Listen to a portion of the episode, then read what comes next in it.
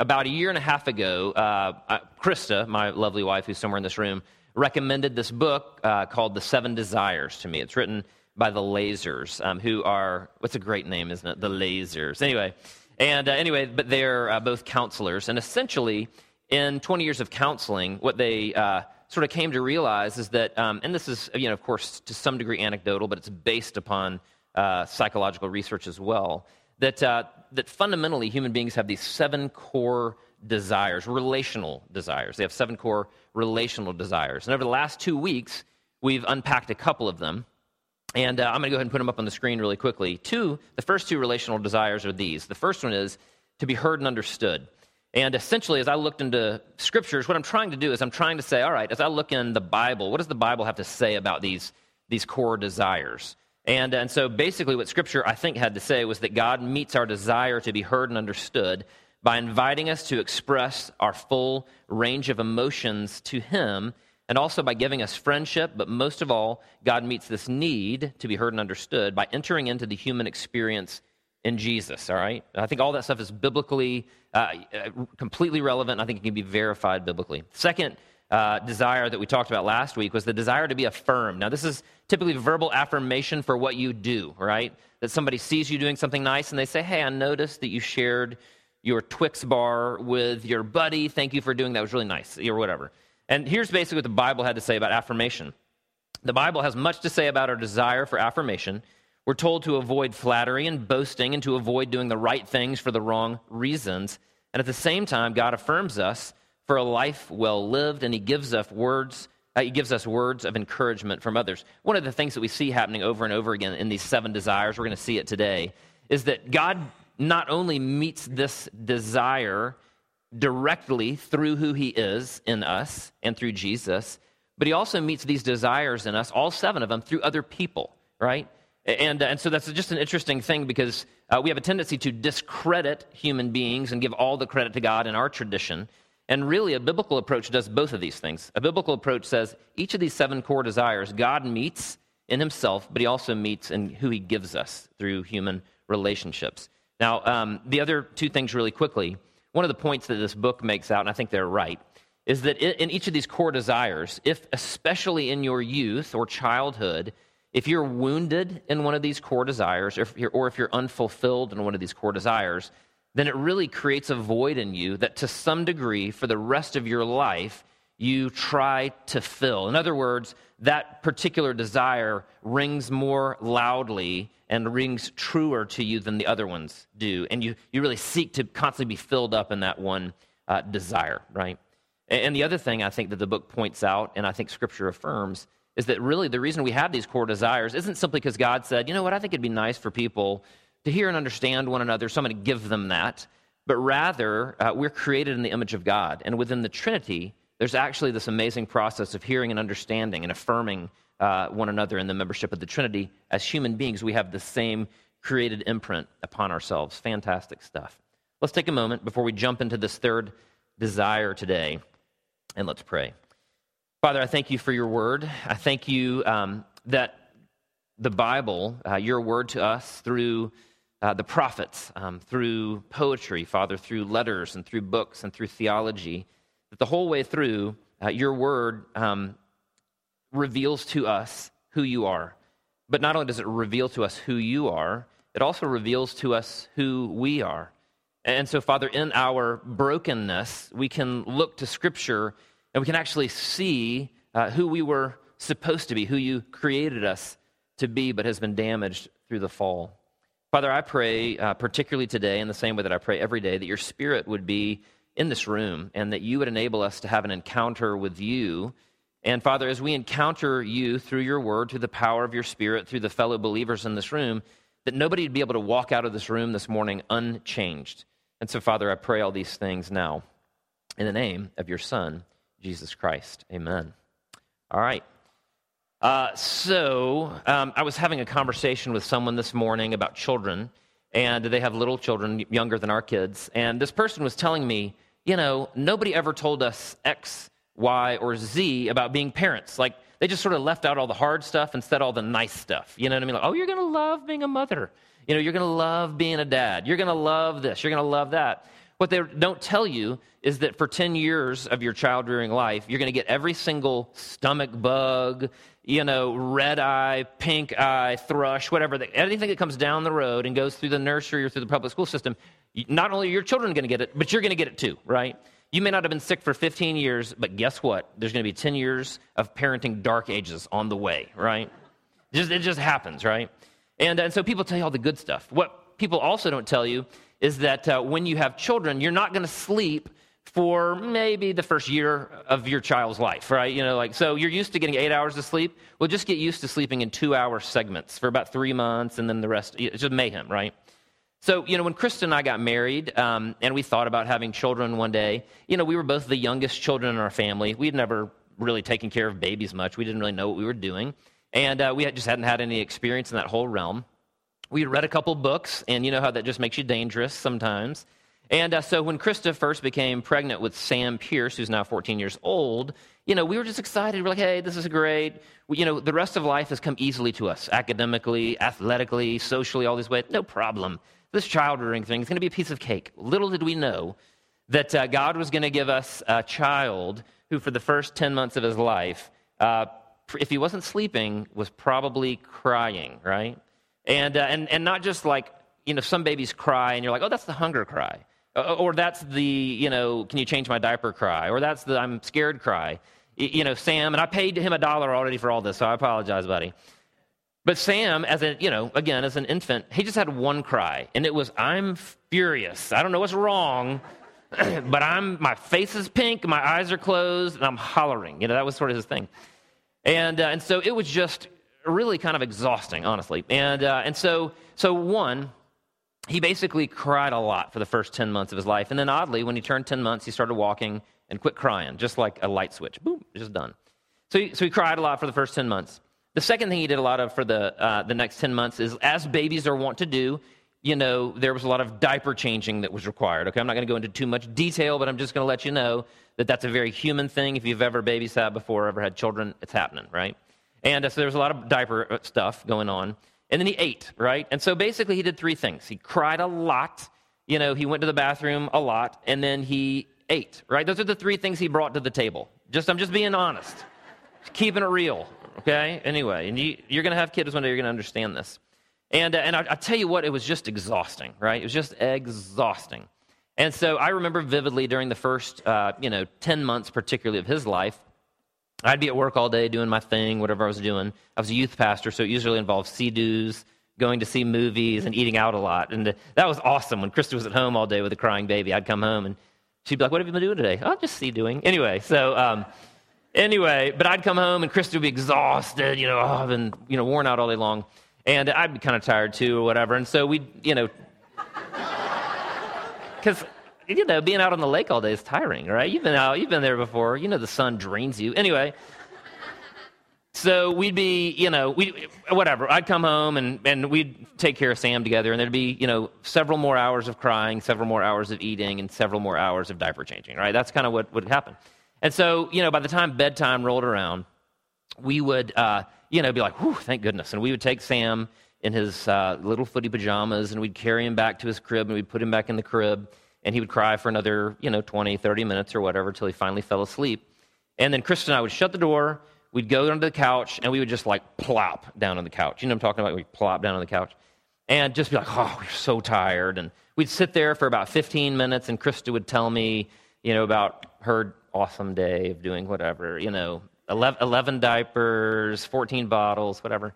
And I, again, and I would talk about sea doing. And anyway, so, but we'd sit there and, um, and we would just be worn out. Kristen, particularly, would be worn out. And, um, and so we'd sit there and, uh, and after about 15 minutes of sort of resting a little bit, regardless of how good or bad Sam Pierce had been that day, we would turn and kind of look at each other on the couch. It was a very common occurrence. And, and all of a sudden, the, you know, the previous 12 or 14 hours of exhaustion would be gone. And we'd look at each other and we'd kind of smile with little gleams in our eye. And we'd say, let's go check on Sam. Because by now, it, had been, it was silent in the bedroom. And so we would tiptoe down the hallway of our little ranch home in Gainesville, Georgia. And we would open the door to his bedroom. And we'd walk into his bedroom. And we'd peek over the edge of his crib. And he'd be laying on his stomach with his little bun sticking up in the air and his little green footy pajamas And again, no matter how bad he had been that day, how much trouble he had been that day, when we looked over the edge of that crib, we would be overwhelmed with a feeling of love for that little guy, not because of how great he was or because he was the best or because of anything he had done, but we were overwhelmed with love for him simply because he was our child. Does that make sense? Like, like despite all the bad stuff, we, we loved him because he was our son. That, this third desire today is, is the desire to be blessed. And it's maybe not the best terminology in the world, but when you start to unpack it, what you see is that this idea of being blessed is that when you were a child, someone loved you, or maybe didn't love you, but, but if it was done right, they loved you just because of who you were, right? And, and really, we all still have this core desire to be really loved and accepted um, in spite of our brokenness. We just want to be loved for who we are, not because of our performance, right? It's a great quote. I don't think it's going to be up on the screen, but you can just leave that up there, Sam, if you want. Maybe it's up there. But there's a great quote from uh, the, the Laaser book that said this While affirmations are about what we do, blessings are about who we are. A blessing happens when someone lets you know that you're a very special person in their life. They love you, they're proud of you, and they want to be with you. When we get blessed, we believe that we're special in someone's eyes. When we are blessed, we don't have to do anything. We are loved just for being who we are. Again, this desire to be blessed, to be loved for just who we are. Now, let me call time out here and, and make this clear. That uh, these seven core desires, again, the premise of the book is that um, if you haven't, if this core desire wasn't met in you, then you're just wounded, right? You're, you're wounded. You've got a hole down deep in your heart. You've got a void that was supposed to be filled, but wasn't filled. And so you feel empty. One of the things the book talked about is this is actually, in some respects, it's the base desire. It's the one that sort of underlies all the other six desires. And if this one isn't filled, it doesn't really matter how much somebody hears and understands you. It doesn't really matter how much somebody affirms you. If you haven't been fulfilled in this area of this, this desire to be blessed, just to be loved for who you are, then, uh, then the rest of those, um, they help a little, but they can't really undo the brokenness that's within you. Now, one of the things we've been talking about as we've gone through the series is we've talked about the different symptoms, maybe, or the different coping mechanisms that present when we haven't had one of these desires met. And so I'm going to read four different presenting symptoms or coping mechanisms that come when you haven't had this core desire of being just loved for who you are, if you haven't had it met in you. So pay attention to these four coping mechanisms or symptoms, and they might actually clue you into the fact that, uh, that for some reason um, you may be weren't just loved for who you were, particularly in your childhood. Number one is people who haven't been blessed or just love for who they are, they experience shame. Okay, shame. I'm going to read a quick definition that helps distinguish shame from guilt. Uh, basically, it's this when we don't receive affirmations, we can feel guilty about things we do. So, guilt is in relationship to behavior. When we don't receive affirmations, we can feel guilty about things we do. When we don't receive blessings, we can feel shameful about who we are. See that distinction? One is about what you do, the other is about who you are. Guilt is the awareness that I made a mistake, but shame is a feeling that I am a mistake. Okay? And so some of you may, in this room, may wrestle with shame. You may just somehow feel insufficient, right? You might feel somewhat broken. And, uh, and this is one of the symptoms of people who weren't blessed in their childhood. The second uh, symptom uh, is called self loathing. And, and it's essentially this somebody who, is a, who struggles with self-loathing thinks that you know they don't deserve to have needs or desires. And so we constantly put ourselves down. We think you know we can't love ourselves so surely nobody else can love ourselves. You know not only that but no way that god can love us. And, and it's interesting uh, in you know various points in the last couple years as i've met with counselors or you know fellow pastors or other people who love me and are helping pour into my life one of the themes that comes up over and over again with me brian pierce is that i'm a self-loather that I'm really hard on myself and that I'm down on myself. And I've got this internal monologue where I, you know, I just put myself down constantly. And it's funny because as I'm talking to really wise people about this, as soon as I talk about self loathing and I say, yeah, I'm kind of a self loather, you know, it's amazing. People perk up right away. They're like, what's all that about? Like they clue in on it really quickly. And I was like, what do you mean, what's all that about? Doesn't everybody hate themselves? you know, like that's normal. I just assumed it was. And, um, and, and they would really kind of zero in on it a little bit. But it's this idea, again, that, uh, that something's wrong with me, and as a result, that, uh, that I hate myself, right? Or I'm hard on myself, and I'm a self loather. Some of you maybe have seen this symptom in yourself. One of the other uh, outgrowths or symptoms of not being blessed, just love for who you are, especially in your childhood, is sadness and emptiness, right? So some of you out there, you know, like you can kind of, you're already kind of knowing where we're headed in this, this sermon, these ideas. You know, you're, you know, maybe your dad left before, you know, you ever knew him, right? Or maybe you had a dad that was just kind of mean and grumpy and never satisfied and never encouraging, et cetera, et cetera. And maybe as a result, you feel sad because you know that there's just this wound in you. Or maybe you feel emptiness where you ought to feel buoyant and you ought to feel secure. There's a great article in the 2002 uh, GQ magazine. Uh, Denzel Washington was on the front of the cover. And, uh, and essentially, in the article, when he's being interviewed, the interviewer asks him about all these different aspects of his life. But one of the little rabbit trails the interviewer goes down uh, is his relationship with his father. And essentially, his dad was a, was a pastor, right? He was a, he was a minister. And Denzel Washington said, you know, he was spiritual, he was a gentleman, he was a decent man. But when I was 14, my parents got divorced. And he said, prior to that, I didn't see my dad much because he was so busy with church all the time. He didn't ever have time, you know, for our family or time for me. And he wasn't saying this in a bitter way at all. He was kind of saying it in a sad way, right? Kind of an empty way. And, uh, and he said, even after my parents got divorced, he said, I actually saw much less of him. Now, I'm going to jump into the interview here really quickly, and, and I'm going to read what he had to say about the situation with his dad. You let me know how it strikes you. He says this I didn't see him, that is my dad, much. He said, you know, the things I did, like sports and other things, he wasn't really into. I guess being a spiritual man, or just because he had to work so much, I just didn't get to see him.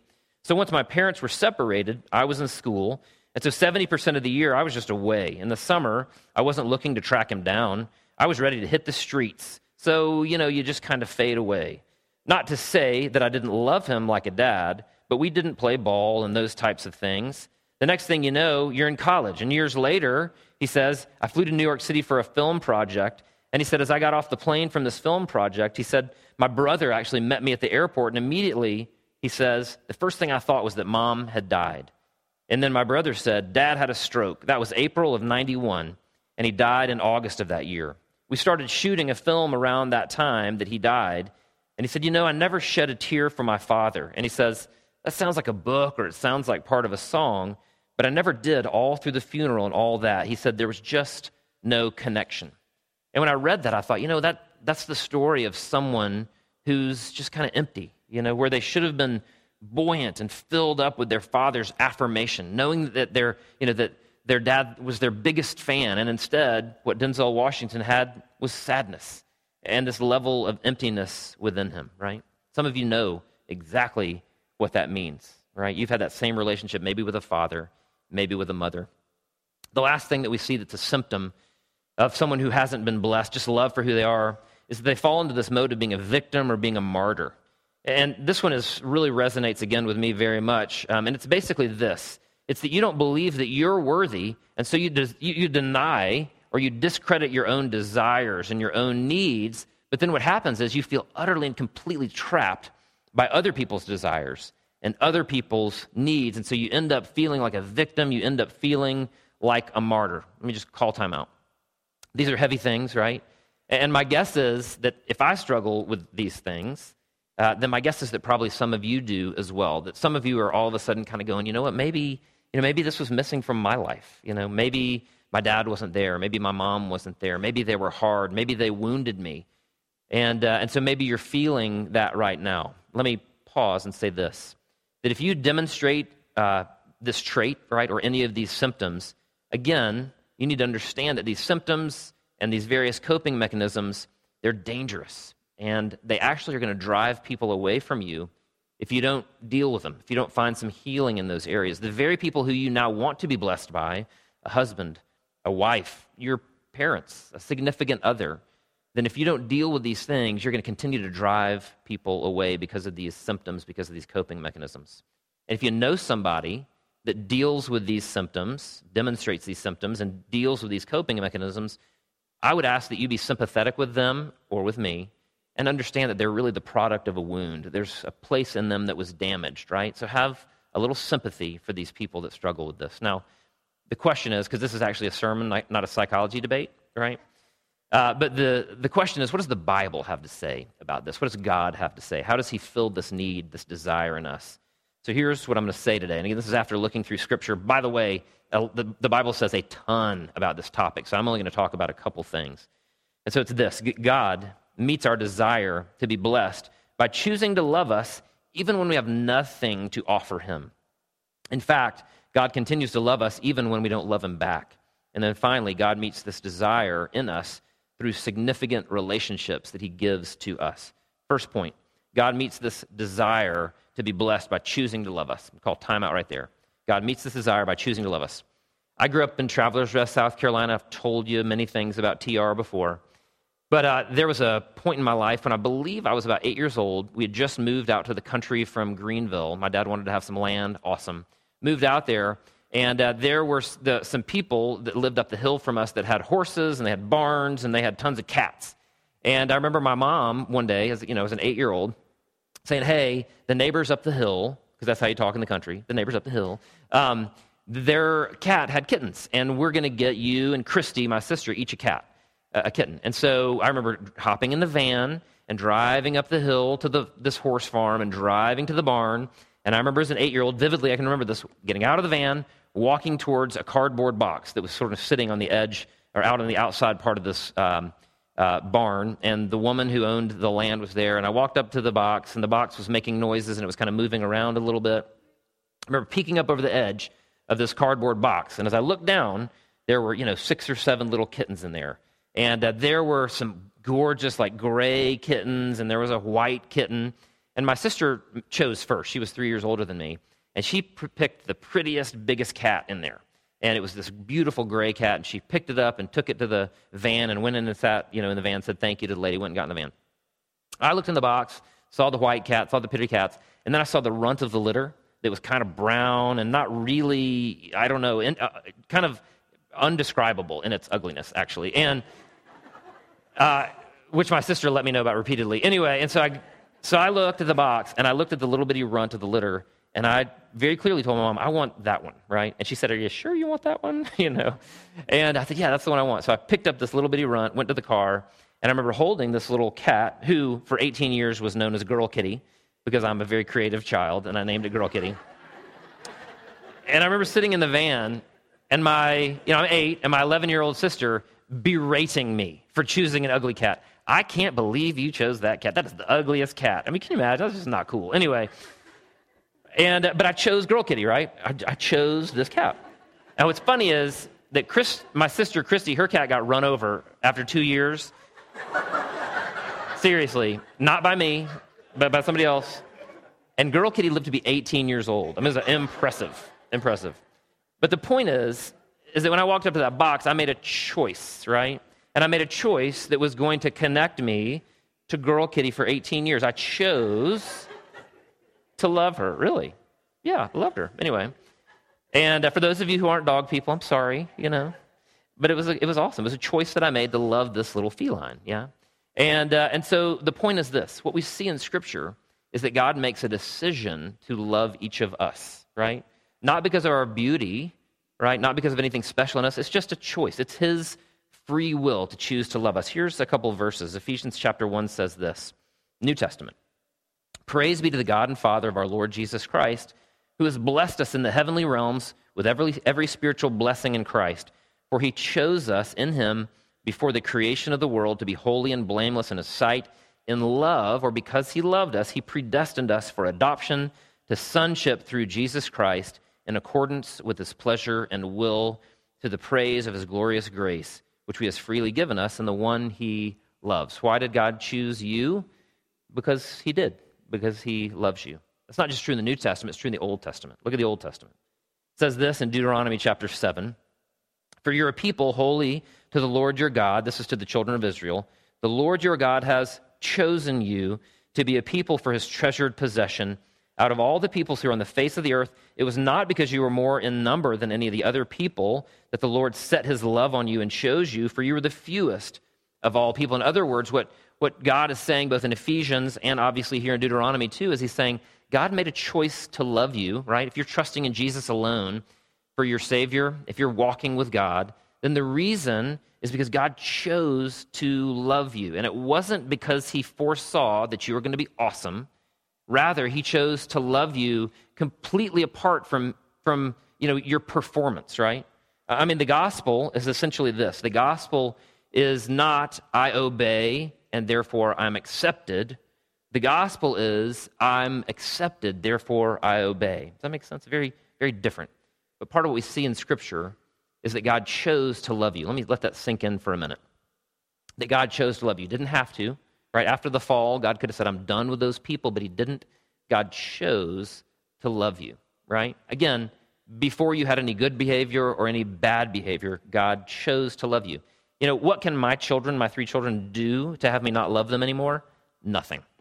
Nothing. Because my love for them is not based upon their performance. My love for them is based upon the fact that they are my children. And so part of what you need to hear this morning is that if you're trusting in Jesus alone for your salvation, that God loves you. He has chosen to pour his love upon you. That's great. Feels safe to me.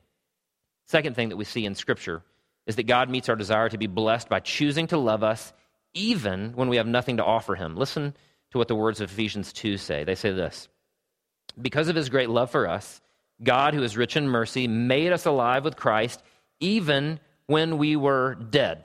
What do dead people have to offer? Nothing. What do three month old babies have to offer? Really nothing. What do little ugly kittens have to offer? Nothing. Jesus, what, what Paul is saying here is even when we were dead in our trespasses and sins and our transgressions, God chose to love us. It is by grace you've been saved. And God raised us up with Christ and seated us with him in the heavenly realms in Christ Jesus in order that in the coming ages he might show the incomparable riches of his grace expressed in his kindness to us in Christ Jesus. For it is by grace you've been saved through faith, and this is not from yourselves, it's the gift of God you didn't have anything to offer him. It was the gift of God, not by works, so that no man can boast or no one can boast. For we are God's handiwork. We're his artwork. We're his display of aesthetics, created in Christ Jesus to do good works, which God prepared in advance for us to do. Again, what Paul is saying here is he's saying that God chose to love us in Christ Jesus even when we had nothing to offer him. Now, you guys are familiar with, with people that have adopted before, right? You know people that have adopted children. Um, you know about the Dilbecks, maybe Kevin and Noel Dilbeck that had uh, adopted a little, little guy named Eli um, from the Democratic Republic of Congo. And what's interesting is when they chose to adopt him from the Democratic Republic of Congo, they didn't know anything about him, right?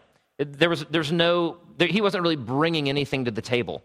He, he wasn't a great soccer player that they were hoping was going to make a, you know, million dollars one day. He, he wasn't necessarily like a gifted child. They're like, hey, we, we know this kid, you know, tested really high on an IQ test. There was none of that. But rather, they chose him precisely when he had nothing to offer to them. Does that make sense? And, and that's good news. And the reason it's good news is because God did the same thing with each of you. His love for you isn't dependent upon your performance. He, doesn't love you when you're making good grades. He doesn't love you when you're being a good parent. He doesn't love you when you're having your quiet time a lot. He doesn't love you when you're doing all that stuff as if his love is some sort of commodity or currency to be removed when you're meeting his standards, uh, or, or, or given when you're meeting his standards, but taken away when you're not.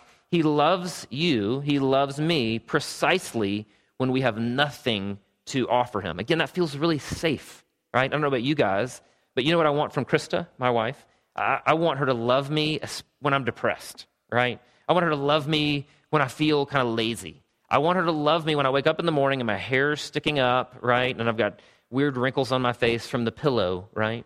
You, you know, I want her to love me when not only when I'm 25 and I'm the man, but I want her to love me when I'm 85 and I'm a very wrinkly, not the man. Does that make sense? Like, I don't want her love for me to be based upon what I do. I want her love for me to be based upon who I am. And what God is communicating to us in Scripture is that His love for you is not based upon the fact that you got something to offer Him, right? In fact, it's precisely the opposite that God chose to love you when you had nothing to offer Him. That's safe. Next thing we see in Scripture. So God meets this desire to be blessed by choosing to love us even when we had nothing to offer Him. In fact, God continues to love us even when we don't love Him back. Okay, listen to the words of Mark chapter 10. This is the story of Jesus encountering this rich young ruler, what they call him typically. And listen to the way the story goes that Mark tells. It's great. It says this And as he, Jesus, was setting out on his journey, listen to this a man ran up, right? When do you run? You run when you're excited about something, right? Or you're scared of something. But a man ran up and knelt before him, that is Jesus, and asked him, Good teacher, that's a clue right there, what must I do to inherit eternal life? Or another way of saying it, what must I do for God to love me? And Jesus said to him, Why do you call me good? No one is good except God alone. You know the commandments do not murder, do not commit adultery, do not steal, do not bear false witness, do not defraud, honor your father and mother. And he said to him, Teacher, all these I've kept from my youth. In other words, I'm batting a thousand right here. I'm doing good, Jesus. And it says this in verse 21. And Jesus, looking at him, loved him, right? We're going to get to the end of the story in a minute here. Those of you who do know the story, you know that this guy went away from Jesus without loving Jesus back, okay? And yet it says this And Jesus, looking at him, loved him and said to him, You lack one thing. Go sell all that you have and give it to the poor, and you'll have treasure in heaven, and come follow me. Disheartened by the saying, he, this young man, went away sorrowful, for he had great possessions. Or, in other words, he went away sorrowful because he loved his possessions more than he loved Jesus, right? And so the point here is this is that Jesus looked at him and loved him even when this man didn't love him back. And so, again, this is good news for those of us in this room because guess what? About 77% of the time, I don't love God back. Brian Pierce, professional religious guy, all right? If that's true for me, then there are some of you in this room who have the same issue. There are lots of times where you really don't love God back. And what you really love is fantasy football or that video game or your girlfriend or your boyfriend or your wife or your kids and at the moment you just really don't love God back. But the good news is is that God loves you not because of what you do, he loves you because of who you are, right? Again, it's not because of your performance. That's religion. The gospel is that you obey precisely because you are accepted. You live a good life precisely because God has loved you. In fact, he continues to love you even when you don't love him back. And that's powerful. Last thing we see in Scripture here God meets our desire to be blessed by choosing to love us even when we have nothing to offer him. In fact, God continues to love us even when we don't love him back. And then finally, God meets this desire uh, to be blessed, to be loved through significant human relationships throughout the course of our lives. Now, I'm going to have a quote here really quickly from the Laaser book, Seven Desires, and it says this It says, Parents should be the primary and first source of blessing. This shouldn't be a surprise. Uh, were they the kind of people who blessed you? Did they let you know how special you are to them?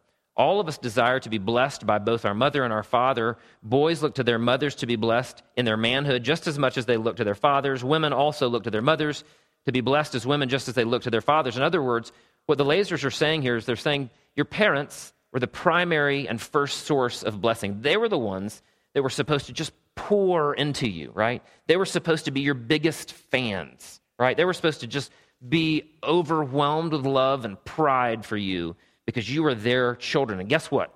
When you get that as a child, you are buoyant for the rest of your life. You ride high. In fact, sometimes you don't have enough self doubt. Uh, that's I'll save that for another sermon. There was a Virginia State study, which was uh, Virginia State University study, which was quoted in uh, the Journal of uh, Epidemiology and Community Health. I'm sure you guys have been reading that lately. And essentially, the study found this. It said this, and I'll just quote it. It said the study found that out of three sets of adults in their 30s who had been tracked starting when they were eight months old, those who had received the most physical and emotional affection and intimacy had developed the most stable and positive emotional functioning and mental health. In other words, if you had parents that really loved you well, that blessed you, that affirmed you, that just thought you were the best, then you were really stable emotionally and mentally throughout the rest of your life. At the other end of the scale, the College of Education at Florida International University notes that children who are brought up in emotionally cold environments and who suffer psychological traumas such as humiliation, emotional neglect, ridicule, verbal abuse, this is the opposite of blessing, by the way, are likely to reach adulthood with varying degrees of mental fragility Common markers of childhood neglect include low self esteem, depression, and in many cases, a continuation of the very patterns of emotionally withdrawn behavior learned from parents or caregivers. In other words, um, your parents were the first people that were supposed to bless you and just love you for who you were, right? And if they didn't do that, then what these articles are saying, and this is speaking to me because I struggle with some of these things, is that you're wounded. You're a bird with a broken wing. You got a void within your heart because the very people that were supposed to love you and be your biggest fans, they just failed, right? Whether that was willing or knowledgeable or knowing or unknowing is not the point. It either happened or it didn't. There's a, an article that I read by a lady named Sarah Scherf. She wrote this little article called Still a Daughter. And in it, she talks about her relationship with her father. And she basically says this She said, uh, My parents got divorced when I was 14, and uh, my dad was a jerk, basically, is what she said. And he left, and he left my mother. And, he, and she basically said, For a long time, I just was angry with him, and I kind of hated him. And so I just didn't want to have anything to do with him. And she said, You know, as I grew up, I became a little more secure in myself. I became a little more confident. I got married. I had my own children. And so that sort of the hurt and the, the woundedness, the absence of blessing, the stuff I didn't get from my dad, was mitigated a little bit because I had a loving husband, because I had little children that loved me back. I had good friends that also loved me. But she goes on to say that there was a time where my father and his new wife uh, invited me as a 29 year old with my husband and my three children to go to the beach with them. And she said, We sort of reluctantly said yes. I wasn't looking forward to it, but I thought it was the right thing to do. And I'm going to jump into her, her article and just follow along with me, if you will.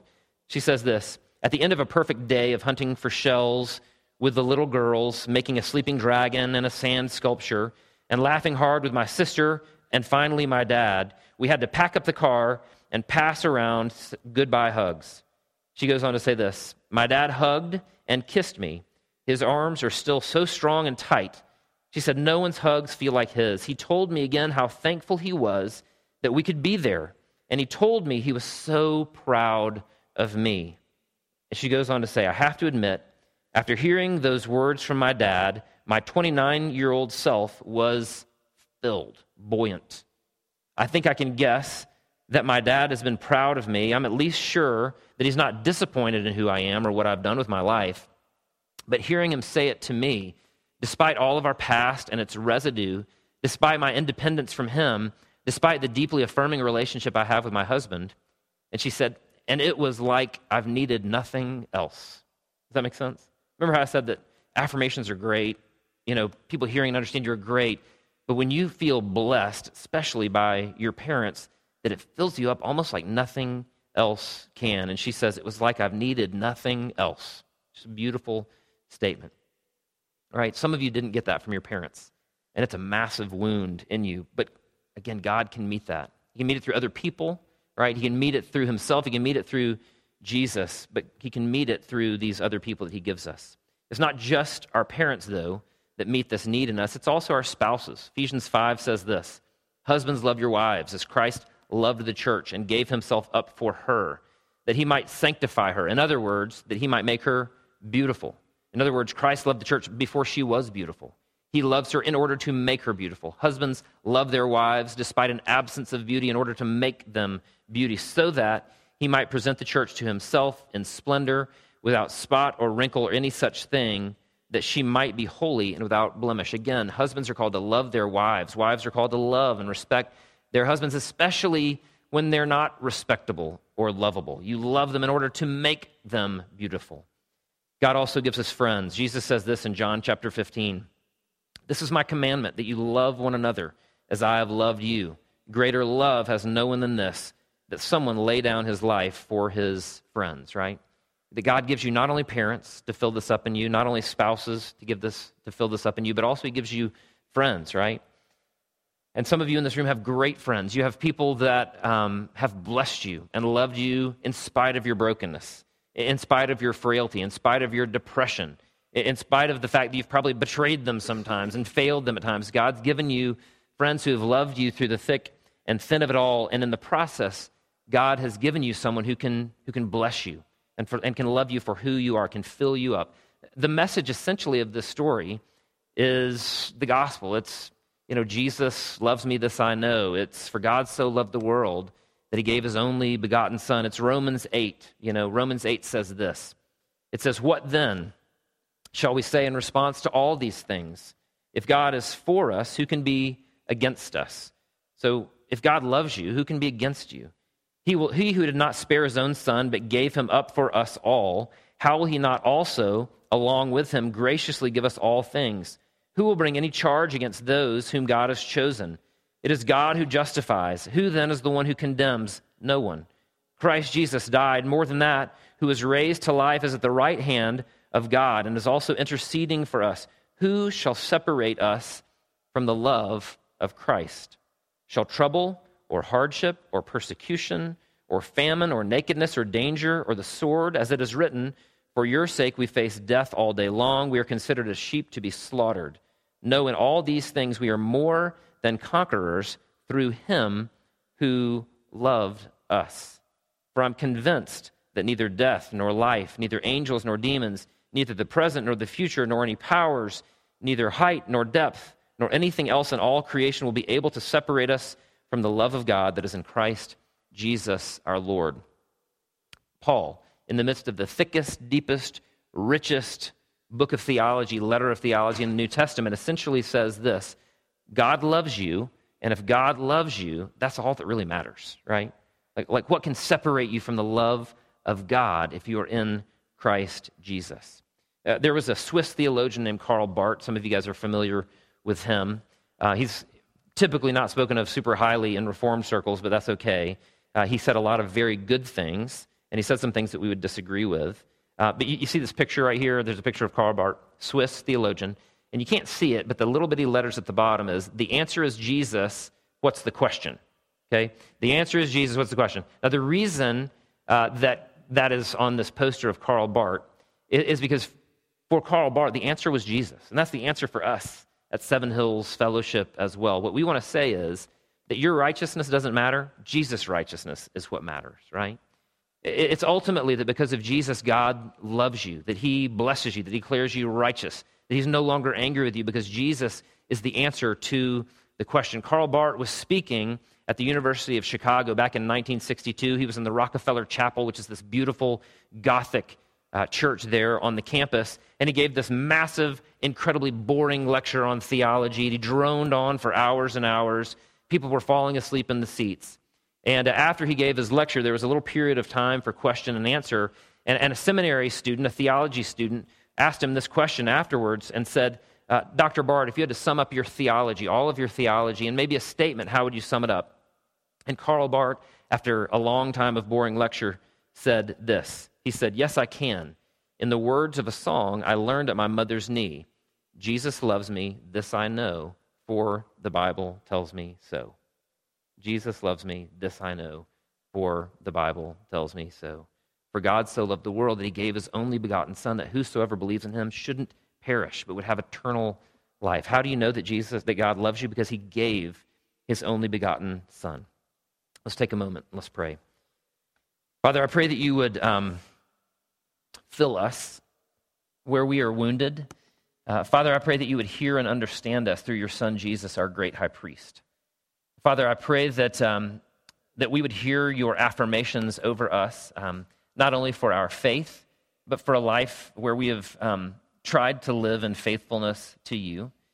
And Father, this morning I pray um, that you would even fill us up where we are empty and broken and where we haven't been loved um, because of who we are. And Father, um, I would ask that we would hear uh, your words um, echoing over us, that we would hear the words of John 3.16, that we would hear the words of Romans 8. Um, Father, that we would hear the words of Karl Barth, that your son uh, Jesus uh, loves us, and we know it because the Bible tells us. Father, please let um, young women and young men and, and older women and older men let us be filled with an awareness that you love us in the same way that Jesus looked at the rich young ruler and loved him. Let us believe and know that you look upon us and that you love us. So, Father, it's uh, in the name of your Son, Jesus, that I pray all these things today. Amen.